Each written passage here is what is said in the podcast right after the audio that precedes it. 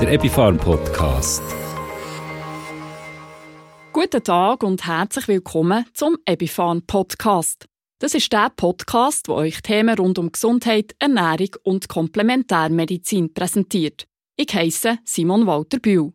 Im heutigen Podcast unterhalte ich mich mit meinem Gast, Matthias Oldhaver, über unseren roten Lebenssaft, über das Blut und wie man das in einem gesunden Fluss halten kann. In der Schweiz sind Herz-Kreislauf-Krankheiten nach wie vor bei den häufigsten Todesursachen. Umso wichtiger ist es, durch eine angepasste und gesunde Lebensweise sein Herz-Kreislauf-System gesund zu behalten. Wie man das kann bewerkstelligen kann, darüber rede ich jetzt mit meinem heutigen Gast, Matthias Oldhaver. Der Dr. Matthias Oldhaver ist Medizinjournalist und Gesundheitsexperte bei der Dr. Wolz Zell GmbH in Geisenheim, Deutschland. Ein herzliches Willkommen, Dr. Matthias Oldhaver, in unserem Ebifan Podcast. Ja, vielen Dank und einen wunderschönen guten Tag. Matthias Oldhaver, bitte stellen Sie sich unseren Zuhörerinnen und Zuhörern kurz vor. Ja, ich bin Heilpraktiker und habe klinische Ernährung studiert und äh, bin jetzt seit vielen Jahren bei Dr. Wolz, jetzt mittlerweile auch Mitglied der Geschäftsführung und beschäftige mich seit vielen Jahren eben mit dem Thema Ernährung und Gesundheit und habe dazu auch schon viele Fachartikel und auch Bücher sogar verfasst. Ich darf heute mit Ihnen über das Thema Herz-Kreislauf sprechen. Können Sie uns erklären, weshalb Herz-Kreislauf-Erkrankungen bei uns so häufig sind? Ja, in der Tat, Herz-Kreislauf-Erkrankungen sind in Zentraleuropa, in äh, Deutschland, auch in der Schweiz Todesursache Nummer eins mit ungefähr 40 Prozent aller Todesfälle. Zum Vergleich, also Krebs ungefähr 30 Prozent. Und das ist natürlich schon ein Punkt, wo man sagen muss, das ist etwas, worauf man achten sollte auf die Herz-Kreislauf-Gesundheit. Und leider sind in unseren Ländern eben das Thema ungesunde Ernährung ein wichtiger Risikofaktor. Dann das typische, ne, zu wenig Bewegung, zu wenig Sport, zu viel Stress jetzt auch durch die ständige Erreichbarkeit über Smartphones und so weiter. Man ist ständig erreichbar, ständig unter Stress. Und dann gibt es eben auch dieses sogenannte metabolische Syndrom, also eine Kombination aus verschiedenen Risikofaktoren wie erhöhtem Blutdruck, erhöhten Blutzuckerwerten, erhöhten Blutfettwerten und auch Übergewicht. Und wenn diese vier Risikofaktoren zusammenkommen, dann spricht der Arzt vom tödlichen Quartett und äh, da sollte man dann wirklich ganz besonders aufpassen. Beim Übergewicht geht es jetzt wirklich nicht um die kleine Schwabbelwimpe, sondern tatsächlich um das viszerale Bauchfett, also um das Fett rund um die Organe. Und ein wichtiger Risikofaktor vielleicht noch ist das Rauchen, ganz klar, und auch zu viel alkoholische Getränke. Also das sind so Risikofaktoren, die bei uns in unseren Ländern sehr häufig auftreten und da sollten wir ein bisschen drauf achten. Eigentlich wissen wir ja alle, dass diese von Ihnen nun genannten Faktoren ungesund für uns sind. Wie können wir im Alltag aus diesen für uns schädlichen Gewohnheiten aussteigen? Haben Sie da Tipps? Ja, das ist natürlich äh, ganz schwierig, wenn man erstmal in so Gewohnheiten drin ist, aber es gibt schon Möglichkeiten. Es muss ja nicht unbedingt der Leistungssport sein. Es reicht schon, wenn man um die Bewegung, um mehr Bewegung zu machen, zum Beispiel täglich einen kleinen Spaziergang macht oder mal die Treppe benutzt anstatt des Fahrstuhls und so weiter. Und ganz wichtig ist eben die Ernährung. Also da ist die Schweiz ja näher auch am Mittelmeer dran als Deutschland. Deshalb kennen Sie sicherlich die mediterrane Ernährung, die eben ja mittlerweile sich etabliert hat als die gesunde Ernährung für die Herz-Kreislauf-Gesundheit. Dazu gehört eben viel Obst und Gemüse wegen der sekundären Pflanzenstoffe, dann auch äh, viele Hülsenfrüchte, Vollkornprodukte, um eben mehr Ballaststoffe äh, zu essen, was eben auch den Blutzuckerspiegel, die Blutfettwerte reguliert und auch das Gewicht und auch mehr Fisch als Fleisch wegen der Omega-3-Fettsäuren und dann auch mal Olivenöl benutzen. Also hier ein bisschen gucken, äh, dass man diese Ernährungsbestandteile stärker einbaut in die Ernährung, weniger Fastfood. Das kennen Sie alle. Versuchen Stress ein bisschen zu vermeiden. Das ist schwierig im, im Alltag, aber da gibt es auch verschiedene Entspannungsmethoden und so weiter. Also das Wichtigste ist, glaube ich, tatsächlich ein bisschen mehr Bewegung in den Alltag zu integrieren und auch die Ernährung etwas umzustellen.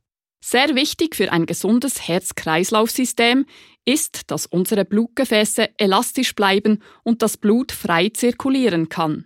Dazu leisten sekundäre Pflanzenstoffe aus Obst und Gemüse einen wichtigen Beitrag. Können Sie uns da mehr darüber erzählen? Ja, in der Tat, die sekundären Pflanzenstoffe werden heutzutage noch viel unterschätzt.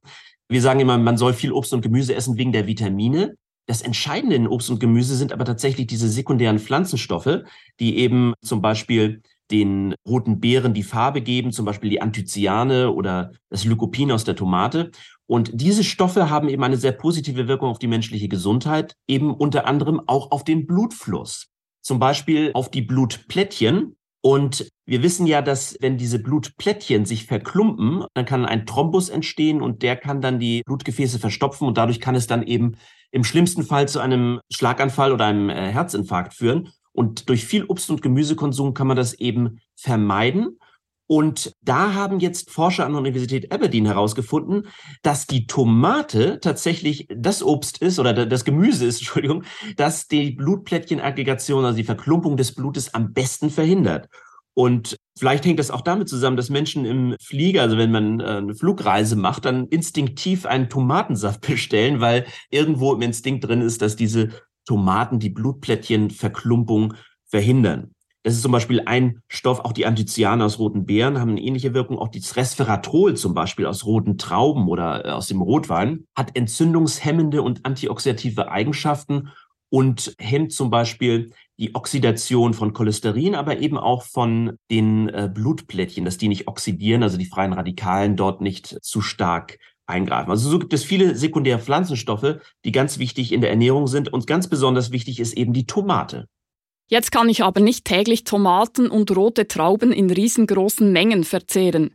Wie kann ich dennoch die positiven Eigenschaften dieser sekundären Pflanzenstoffe nutzen? Ja, zum Glück gibt es mittlerweile äh, Nahrungsergänzungsmittel in Kapsel- oder Pelletform, die diese äh, Tomatenstoffe, die für diese positive Wirkung auf den Blutfluss ausschlaggebend sind, aufkonzentriert haben und in einer konzentrierten Form zur Verfügung stellen. Diesen Tomatenextrakt, äh, der wird aus dem Gel, aus diesem gelben Gel, das diese Tomatensamen umgibt, gewonnen und nennt sich WSTC, also Water Soluble Tomato Concentrate, WST1 oder WST2. Und der kann in Form von Nahrungsergänzungsmitteln zu sich genommen werden.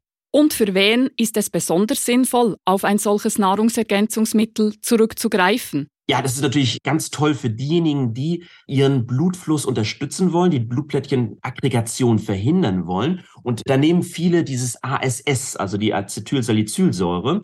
Und die hat halt den Nachteil, dass sie das Blut flüssig macht und also die, die Blutungsneigung erhöht und auch die Magenschleimhaut angreifen kann. Deshalb ist dieser Tomatenextrakt eine wunderbare natürliche Alternative, um hier vorzubeugen. Und das ist natürlich für alle diejenigen sinnvoll, die ganz besonders auf ihren Blutfluss achten müssen. Und wir wissen aus Studien, dass zum Beispiel je älter man wird, desto höher ist die natürliche Neigung der Blutplättchen zu verklumpen. Das ist ja normalerweise so, dass das nur dann verklumpt, wenn wir eine Wunde haben. Dann ist es auch richtig so und dann soll es auch so sein.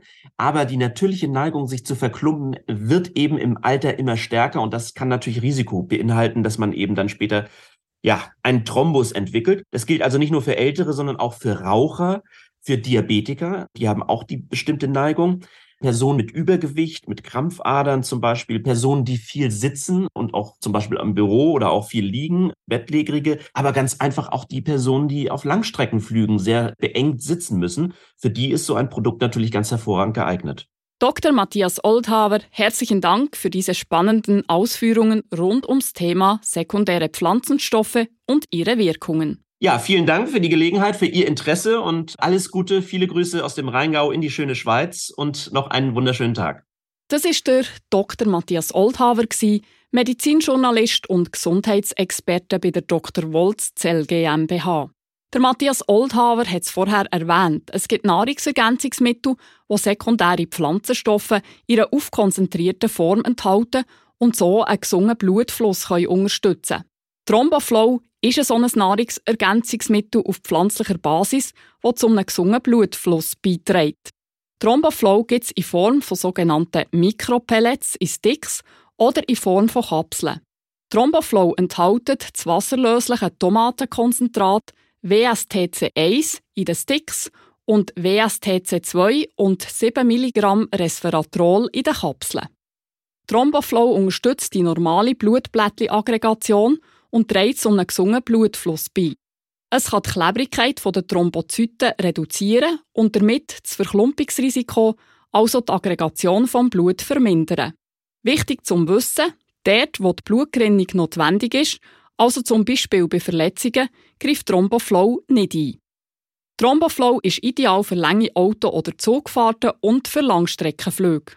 Besonders geeignet ist es auch für Menschen, die auf die Gesundheit von ihren Blutgefäßen wollen und müssen achten, Für Menschen über 55, für Raucher, Diabetiker, Menschen mit Übergewicht, Leute, die hauptsächlich müssen hocken oder liegen und für Menschen mit Krampfadern. Wie nimmt man Thromboflow? Die Wirkung von Thromboflow lenkt für einen Tag. Sie setzt ca. 1 bis 1,5 Stunden nach der Einnahme ein und haltet dann 18 Stunden lang an.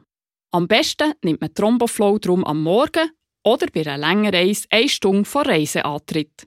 Pro Tag nimmt man ein Stick oder eine Kapsel.